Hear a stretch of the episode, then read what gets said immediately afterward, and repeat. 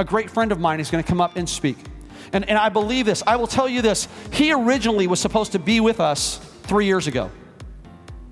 And the day before he was supposed to speak, I called him and I said, Randy, I don't think that you're supposed to speak tomorrow. I said, Your honorarium's already, your honorarium check's written, it, it's there for you, but I really feel like I'm supposed to speak. And Randy, in that moment, it didn't make sense. And it didn't make sense. It wasn't so much that I was supposed to speak that Sunday, it was that you were supposed to speak this Sunday. And God knows what He's doing in His timing. And I believe this I believe that God has brought Randy here. I believe that He's got a word from the Lord. And I believe that God is doing something significant in his house. I want you to get your Bible out and I want you to turn it on with me. We've got a long way to go, a short time to get there, and a whole lot of devils to kick on the way. Amen. And I want you to turn to the book of the Revelation, chapter 2. Revelation chapter 2, starting in verse 1 through 7.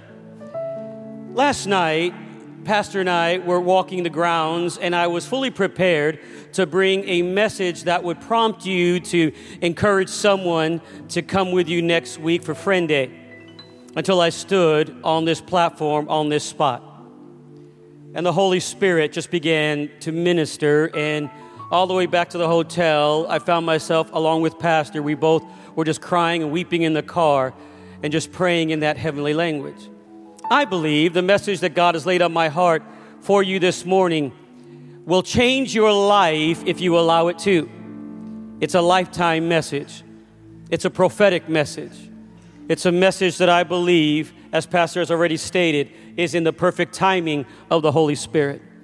I want you to turn with me again to Revelation chapter 2, verse 1 through 7. The title of the message Is there a lampstand for Calvary? And is there a lampstand for America? Is there a lampstand for Calvary? And is there a lampstand for America? John on the island of Patmos receives the revelation from God Himself. At the close of the first century, as the second century is beginning to emerge onto world history, God the Father began to scan and he began to look for a church that would make a difference as the second century began to emerge. We know, based on Revelation, that he found seven churches. Only five received letters of approval, two of disapproval. Well, he writes in Revelation 2 to the angel of the church in Ephesus, or the angelos. It could be a normal angel, or it could be the pastor. In any case, he says to the angel of the church in Ephesus, write, These are the words of him who holds the seven stars in his right hand and walks among the seven golden lampstands. He's speaking of Jesus who walks in the churches. Verse 2 I know your deeds, your hard work, and your perseverance. I know that you cannot tolerate wicked men, that you have tested those who claim to be apostles but are not, and have found them false. You have persevered and have endured hardship for my name, and have not grown weary. Verse 4 Yet I hold this against you you have forsaken your first love. Remember the height from which you have fallen. Repent and do the things you did at first.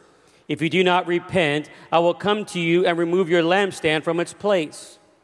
But you have this in your favor. You hate the practices of the Nicolaitans, which I also hate. He who has an ear, let him hear what the Spirit says to the churches. To him who overcomes, I will give the right to eat from the tree of life, which is in the paradise of God. Today, Americans are overloaded with information and many are bored with it all. We are living in the information generation. And there's a restless spirit that is really taking over our nation. The average worker is brutalized just to make ends meet. I read that the 40 hour work week is now over, and the average American is working 60 to 80 hours just to make ends meet. They no longer have a work schedule, they now have a life sentence.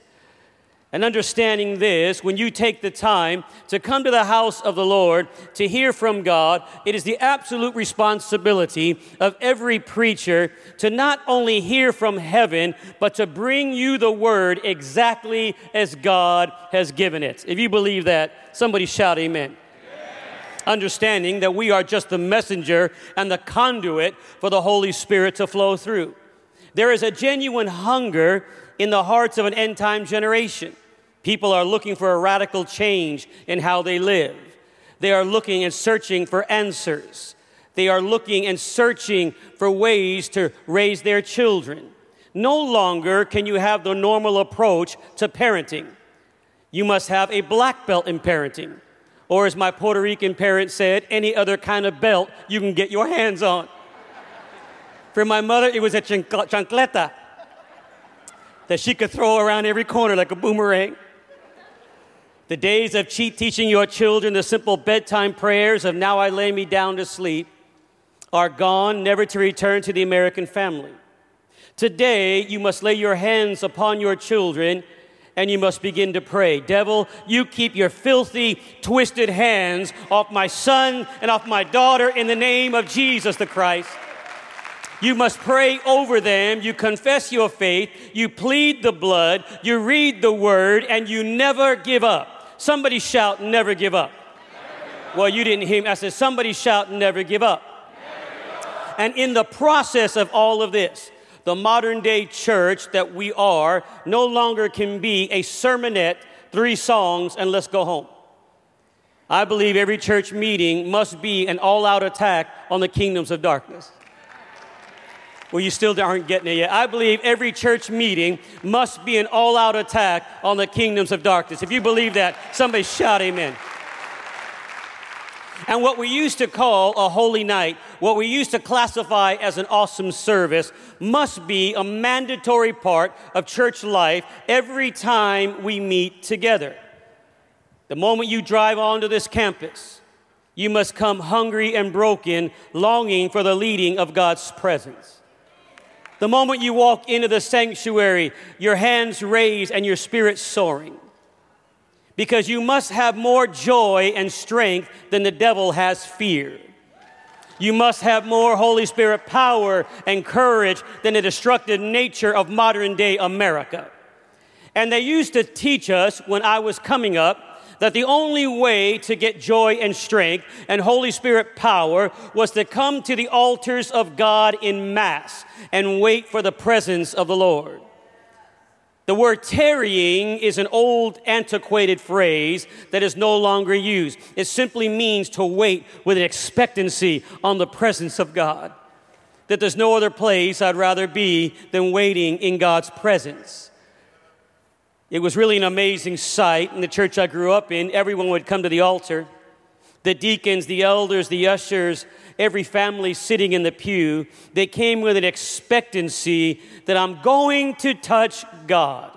That if He heals me, that's fine. But if He chooses to do nothing at all, every fiber of my being just longs to be in His presence. How many say amen to that?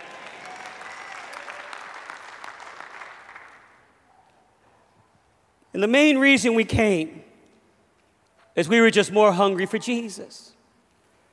It seems now that we have relegated the altar to the sick, the sinner, and the hurting. And we sit back and say, Well, I'm not sick today, and I'm not a sinner, and at least I'm not as bad as him over there, and I'm not emotionally hurting, so I have no reason to go to the altar. But, friend, the main reason you come to the altar is you need more of Jesus and you need the Holy Spirit greater.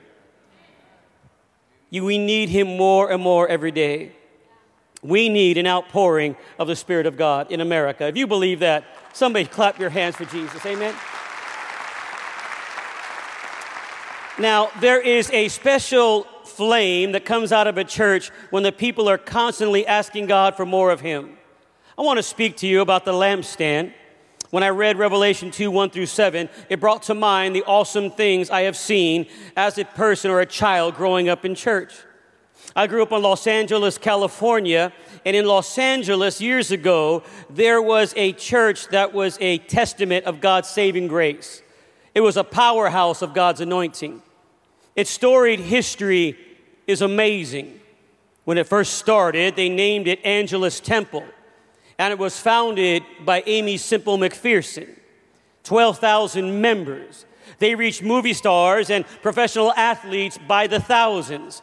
And there wasn't a nation in the world whose spiritual leader had not at one time or another gone to the church in the heart of Los Angeles to sit in the tangible presence of God. The tangible presence. Have you ever been in a meeting where the Holy Spirit was so tangible that your knees buckled? They would have services with people like Kathryn Kuhlman and a young Oral Roberts. My grandmother and family would sit and worship in the tangible presence of God. I remember my grandmother would take me from Long Beach, California to Los Angeles, California to go to sit in those meetings, and she would look at me and she would say, You haven't seen anything yet. And the whole way on the bus, she would sing in Spanish, and then in English, and then a heavenly language. And she would sing all the hymns of the church. And she would lift her voice, Because he lives, I can face tomorrow. Oh, baby, you haven't seen anything yet. Because he lives, all fear is gone. And when she knew she had everyone's attention, she started singing, There's room at the cross for you. And then she would say, Who wants to know Jesus? And there was always someone, because grandma was anointed of God, and she would lead them to Christ. And we always would get off the bus, and she would look at me and she'd say, You haven't seen anything yet. Now, as far as I was concerned, we had the preaching, the praise and worship, and the altar call. All we needed was the offering to pay for the bus ride and we'd get off the bus and we'd walk into Angelus Temple into the tangible presence of God, and your knees would buckle. And I'd look at her and she'd say, Do you feel it? And I'd say, Yeah, what is it? And she'd say, That's the anointing or the presence of God. But then she'd get real close and she'd say, Your salvation is not based on feeling, your salvation is based on grace. But isn't it good to feel the power and the presence of God? Hallelujah. That church in Los Angeles was amazing. And I believe God put in the middle of that church a lampstand, like what was mentioned in Revelation chapter 2. The lampstand is a privileged position before God where Jesus walks among you.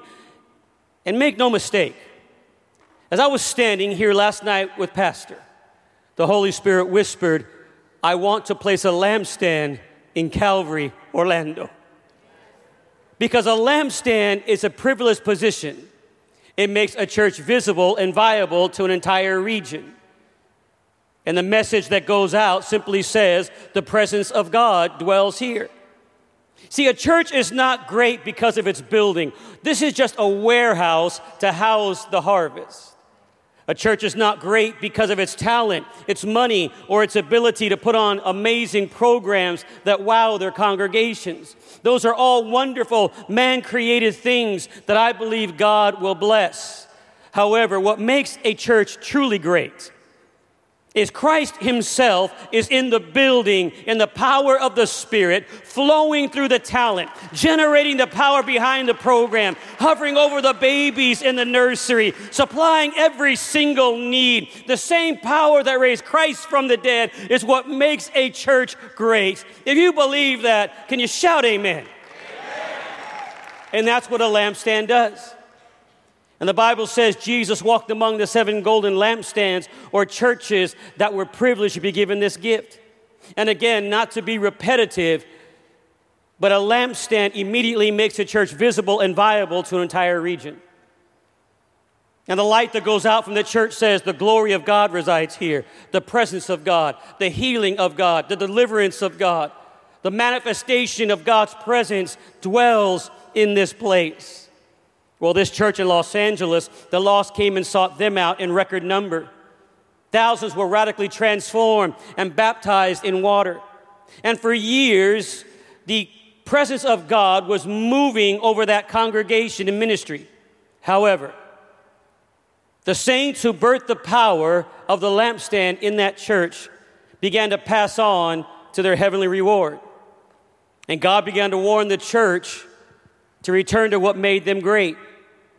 He warned about pride, secret sin, arrogance, and most of all, losing their first love. But the church leadership would not have anything to do with the warnings. They were basking in the momentum that they had. They were living in the pride of the past. And the Lord removed the lampstand. And it's an ugly, lonely feeling to own a huge auditorium, a mass facility, and have 400 people when you used to have 12,000.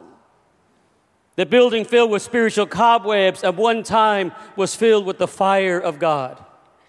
And for many, many years, that church sat silent, only a memory of her bygone past, until Tommy and Matthew Barnett. They came from Phoenix, Arizona, and opened the Dream Center in Los Angeles, California, and return the church back to her first love. Now the Lord has again placed a lampstand in the middle of that church. Thousands are getting saved, delivered, and healed to the glory of God. They've opened homeless shelters. They've got training facilities. They've literally transformed Echo Park, which down the street from the church used to be run by the Crips and the Bloods, all the gangs of Los Angeles. Now it's run by the army of God Himself. They've literally transformed that place. Calvary, when Jesus uses the word first love in Revelation 2 4, he's not speaking about the immature love we receive and experience at our salvation. Rather, the original language translates first love to exclusive love. Exclusive love. Now remember, God is a God of patterns, and how he treated natural Israel is how he'll treat you and I, which are spiritual Israel, and you've got to pay very close attention to follow God's mode of operation. So, how does God the Father show us a picture of exclusive love? Hosea, yes, Lord. Walk with me, Hosea. Hosea, I know you are a godly man and you're longing for a, a wife. Yes, Lord, I, I long to have a wife. Hosea, I've got your wife selected for you. Walk with me. The Bible tells us that he walks Hosea down to the red light district. And he says, Hosea, there's your wife. Her name is Gomer. Lord, excuse me? She's the one waving at all the men when they go by. Lord, that's a prostitute. You're asking me to marry a prostitute. Yes, Hosea. Why, God? Hosea, when you struggle to love someone that really doesn't love you, and she embarrasses you with her habits and her hobbies and her hungers and her desires. And the only reason she comes to your house, Hosea, is out of obligation because you put a ring on her finger, clothes on her back, shoes on her feet, and you begin to put a roof over her head. So she's there out of obligation. But the only time she's there out of obligation, she's constantly looking at her watch, wondering when she can actually leave so she can go fulfill the desires of her sinful heart. Always constantly wondering, have I fulfilled my obligation? Then you get word, Hosea, that she's on the slave table and you have to go redeem her. And you don't redeem her once, you don't redeem her twice, you don't redeem her three times. No, Hosea, you redeem her time after time after time after time after time. Then, Hosea, you'll understand what it is for a holy God to love you. And to love you. Exclusive love. It's amazing when you read through this church at Ephesus, you realize how God really cared for them. Paul compliments them at length in Ephesians 1:19. He addresses them as the faithful in Christ Jesus, blessed with all spiritual blessing in heavenly places with Christ. Remember, the word Christ means the anointed one, the Christos. So he says that they were blessed with spiritual blessings with the anointed one chosen before the foundation of the world.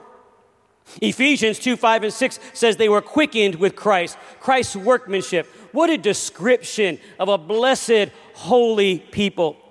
Now, I must confess, when I read that Jesus walking among such well taught believers as Ephesians, he says, I have something against you, it grips my heart. And I have to ask, Lord, do you have something against me? In the last 28 years, I've traveled this country in every state in the nation, conferences and leadership conferences and marriage conferences. In the midst of all of the preaching and teaching and worship, Lord, do you have something against me? One writer puts it this way Jesus is saying, It's not enough for you to be a caring, giving, diligent servant who grieves over sin and preaches truth. It's not enough for you to uphold moral standards, enduring suffering for Christ's sake, or possibly be burned at the stake for your faith. This is all a part of taking up your cross and following Jesus. You can do all these things in Christ's name, but if in the process of doing all of these things, your affection for Christ is not increasing, if He is not becoming more and more the one delight of your heart, then you are losing your first love, your exclusive love. And you will no longer be my witness. He simply won't recognize what you are doing because you've lost your first love. Last night, as I walked back and forth in that hotel and was praying for Calvary, the Holy Spirit whispered, Tell them in the last three years, I've been bringing them back to their first love. Exclusive love. I've been calling them to a deeper purpose. Revelation 2 5, remember the height from which you have fallen. Repent and do the things you did at first. If you do not repent, I will come to you and remove your lampstand from its place. There is no doubt in my mind that God has selected this church from the very inception of this church, from the very day the blueprints were being drawn up to be a lampstand or a candlestick that would reach the entire east coast of Florida. There's no doubt about it. And Satan has done everything he can in the storied history of this congregation to try to snuff out that lampstand. But God is bringing you a word that this morning He is telling you, I long to set the lampstand in this church. I want this church to become visible and viable to an entire region simply because my presence dwells here. By an upraised hand, how many say, I want it, Brother Andy? I want it. We want it. I believe that churches are given lampstands, but so are families given lampstands and individuals are given lampstands. And there are people in this church that God longs to call you to your first love, your exclusive love, and put a lampstand in your home that when people walk in, they sense the presence of God. And they walk in and they say, you know, there's something different here. Uh, it's not the decor, oh, it's beautiful, but uh, there, there's a presence here, there's a peace here. Growing up, in our, my home church, Wilmington First Assembly, we had a little lady by the name of Gladys Pearson. She was a missionary, never got married, and she came home because of severe arthritis. Her knees and uh, her fingers were gnarled and twisted. She had a hump in her back. She had a little bun that she always wore. Remember when we had buns and we were all in bondage, you know, and you were just, you're slow, but you're worth waiting for and she would walk in with her walker and she would push it into the center door under the balcony. And you would hear her say, Holy Spirit, I'm coming. She'd walk as far as she could, and when she got to the front, she would tap you on the shoulder and she'd say, Baby, can you help Mother Pearson pray today? It's hard for me to bend my knees. Can you bend my knees? and they would take her all the way over to the side by the organ, and they would lay her prostrate. The Greek word proskania, where we get our English word prostrate. And there would come a sound out of Sister Pearson, the likes I'll never forget. It wasn't scary, it, it wasn't manipulative, it was just a very quiet, oh, and And the presence of God became tangible. And I would ask her, Sister Pearson, why is it that you just don't kneel at the front? Why do you got to go all the way to the side? And she would say, Oh, you kids know nothing. I don't want to rob God of any of his glory. I'm old enough to remember when the prayer room was more popular than the coffee bar. Do you really want the lampstand? And Sister Pearson would just begin to, oh. I didn't understand. I began to say, Lord, what is this emotion that is so profound that there are no words to express it? Until I got into the upper education and I found out that the Hebrew word for the word groan means a yearning and a longing for more of the Christ. There's a hunger in your heart stimulated by the Holy Spirit. And God wants to place a lampstand in homes in this church. If you want the lampstand in your home, let me see your hand. So, not only does God give lampstands to nations and fa- to churches and families, but He gives lampstands to nations and he chooses a nation to carry the lampstand. And he tells that nation, as long as you are faithful and obedient and righteous, I will put a lampstand in your nation, and you will be the seat of Christianity to all the world. It all started the moment the Apostle Paul was born again. His life was summed up in the city of Rome. Rome was the first lampstand or seat of Christianity to the world. The book of Romans shows the heart of the Apostle Paul and the passion of Paul greater than anything he ever wrote. Did you know that Italy was the first lampstand of Christianity? Then the lampstand was moved by God to London, England. At one time in history, the British sent powerful missionaries around the world. Their Bible colleges and universities bulged with mighty prophetic preaching and teaching, and they sent them around the world. And just as they had been imperialistic and conquering nations, they went out and spread the gospel with the same fervor. But at the close of every century, something strange begins to happen to the lampstand nation.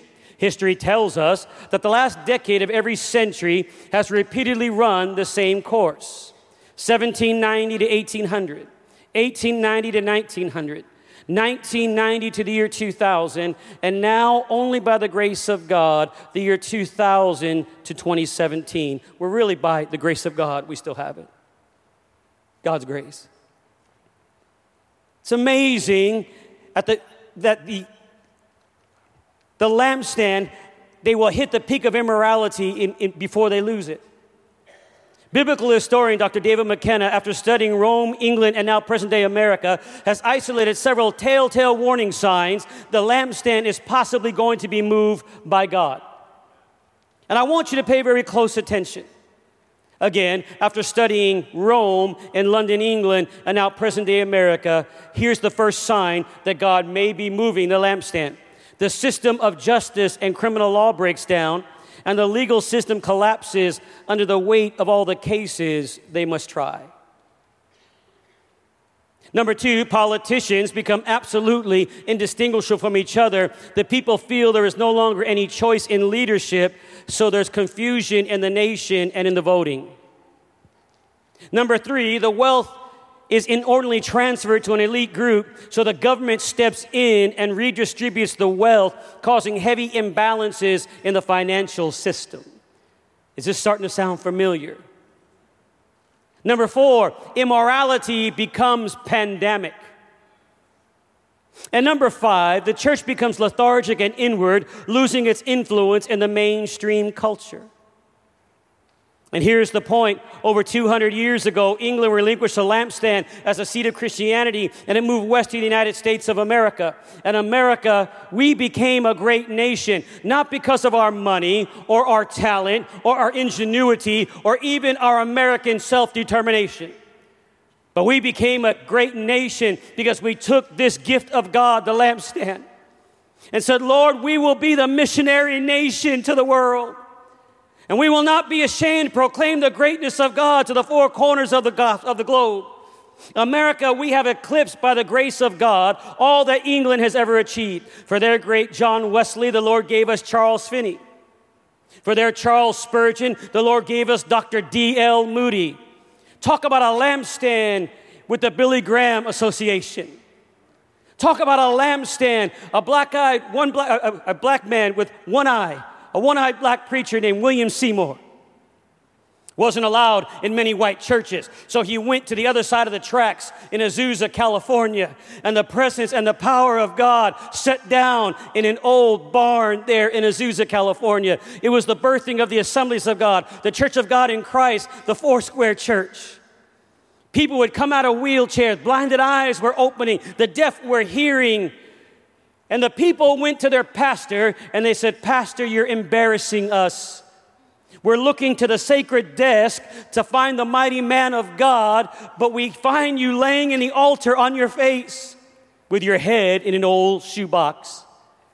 And William Seymour said, Child, in a true move of God, you find out there's no such thing as a mighty man of God, only a man that serves a mighty God. That's what the lampstand does. The lampstand is a privileged position before God where Jesus walks among you. Now, history gives us the next warning sign. In the late 18th century, just prior to England losing the lampstand, more people were going to seances and interested in the supernatural than they were attending church. In the city of London, England, just prior to them losing the lampstand, 60,000 prostitutes were operating in the city. 60,000. The church was abandoned, morals were gone. Meanwhile, men like Whitefield and Wesley were preaching in America, and the lampstand moved west. In America today, sin comes disguised as art, education, music, and culture. It's just a movie, no big deal, Pastor. It's just certain music, it's no big deal. Even today, there may be people here who do not believe that I should speak in this manner. They are convinced that this type of preaching no longer is needed in today's culture. Well, I beg to differ. The Apostle Paul said that if we don't preach the gospel at the very point the devil is attacking, that we are not truly preaching the gospel of Jesus Christ. And I've got a responsibility to an end time generation to tell them it's okay to be cool and have good, clean fun, but it's also okay to be a Bible believing, overcoming child of God, to believe that there is a biblical worldview and Jesus is coming again. If you believe that, clap your hands for Jesus. Yes. But America has sent a resounding signal. I want to practice whatever sexual promiscuity I want. I want no intrusion. And if I make a mistake, I want the government to pay for it. America is saying, forget hard work. I want a free meal. Meanwhile, there's a church in Seoul, Korea that is fasting 24 hours a day. They could be annihilated by North Korea at any moment. A church of well over 800,000 people led by Dr. David Yonggi Cho and his family and they're praying that God would send a lampstand there. Singapore is exploding with a cadre of multi billionaires that are giving to the cause of Christ. I'm told the greatest growing church right now is the underground church in mainland China. Africa and Haiti are showing all the energy and all the signs that we had over 200 years ago when we received a lampstand from England. Asia is praying and it may move again. America, you hear me. Church, don't miss this because I want the lampstand to stay in our nation. And I know for a fact that America is not being protected by our money or our intellectuals, but we're being protected by the very presence of Almighty God. I want you to hear me as I close, and the musicians come quickly. Here's the question today Do you want the lampstand does the church in America really want the lampstand? Because by our actions, we are stating we really don't know. See, Revelation 2 6 says, But you have this in your favor. You hate the practices of the Nicolaitans, which I also hate. Listen now as I close this. The Nicolaitans were preaching a doctrine called antinomianism. The Nicolaitans were founded by Nicholas, who was one of the Magnificent Seven in Acts chapter 6. He was brought to the Lord on one of the missionary journeys of the Apostle Paul. But theologians tell us he was a free thinker and he created a doctrine that said it really doesn't matter how you live your life during the week as long as you put money into the offering or as long as you show a little bit of faith. It's called antinomianism. Theologians would say that he would teach simply having faith allows you to do as you please. I could live however I like. God doesn't care. I could sleep around. I could get drunk. I could do whatever I want. God really doesn't care, Pastor. But Scripture says that Jesus said, I hate all doctrines of easy believism that overlooks the deeds of the flesh. And I long for my people to want the lampstand. Easy believism says, well, let somebody else give to the hurricane relief. I've done my part. Easy believism says, well, it's no big deal. God knows my heart. Easy believism says, I really don't have to listen to God. And the question for Calvary how bad do you want the lampstand? God has graced you with an amazing facility. And again, I was going to preach a complete different message until Pastor drove me around the parking lot and began to show me the different areas and things. And the Lord says, You tell them, I'm longing to place it here, but it directly depends on how bad they want it. How bad do you want it? How bad do you want it? Jentezen Franklin, the pastor of Free Chapel, he shares a story that he and his family were going to go to SeaWorld here in Orlando. And they were going to leave on Monday to be in the park on Tuesday. But his wife, Cherise, came to him and said, No, baby, listen, I, I just feel we need to leave after church on Sunday and be in the park on Monday. He goes, Oh, Cherise, come on now. You know, if I do that, I've got to change the airline tickets, the hotel. I've already bought the SeaWorld tickets online. And she says, I'm just telling you, I'm, I'm feeling this prompting. We need to be there on Monday, a lampstand. She was so adamant that Jentezen said, Okay, honey, okay. And he changed everything. And they were in the park on Monday instead of on Tuesday. And they were sitting in the large outdoor arena for the dolphin show. And out of nowhere, as it happens here in Florida, a storm came up. And a downpour came and everyone ran under the bleachers to get out. Well, he and his wife and his two little girls, one about four, one about six, they ran under the bleachers as well. And a thunderclap came. It was so loud that everyone screamed. And his youngest daughter, she ran across to a young lady in her early 20s and grabbed her around the waist. Jentezen said, I looked at my wife and I said, This is strange. She, she doesn't do that and they walked over and they tried to pry their youngest daughter away, but she wouldn't do it. She wouldn't let go. Finally, the young lady looked over and said, Please let her stay. What you don't know is I had a little girl her age that just died of congestive heart failure.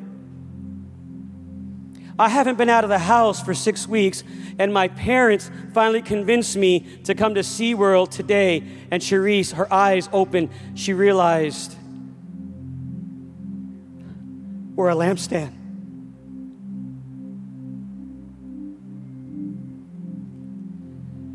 She said, When your little girl put her arms around me, I felt the healing presence of God pour from the top of my head to the soles of my feet.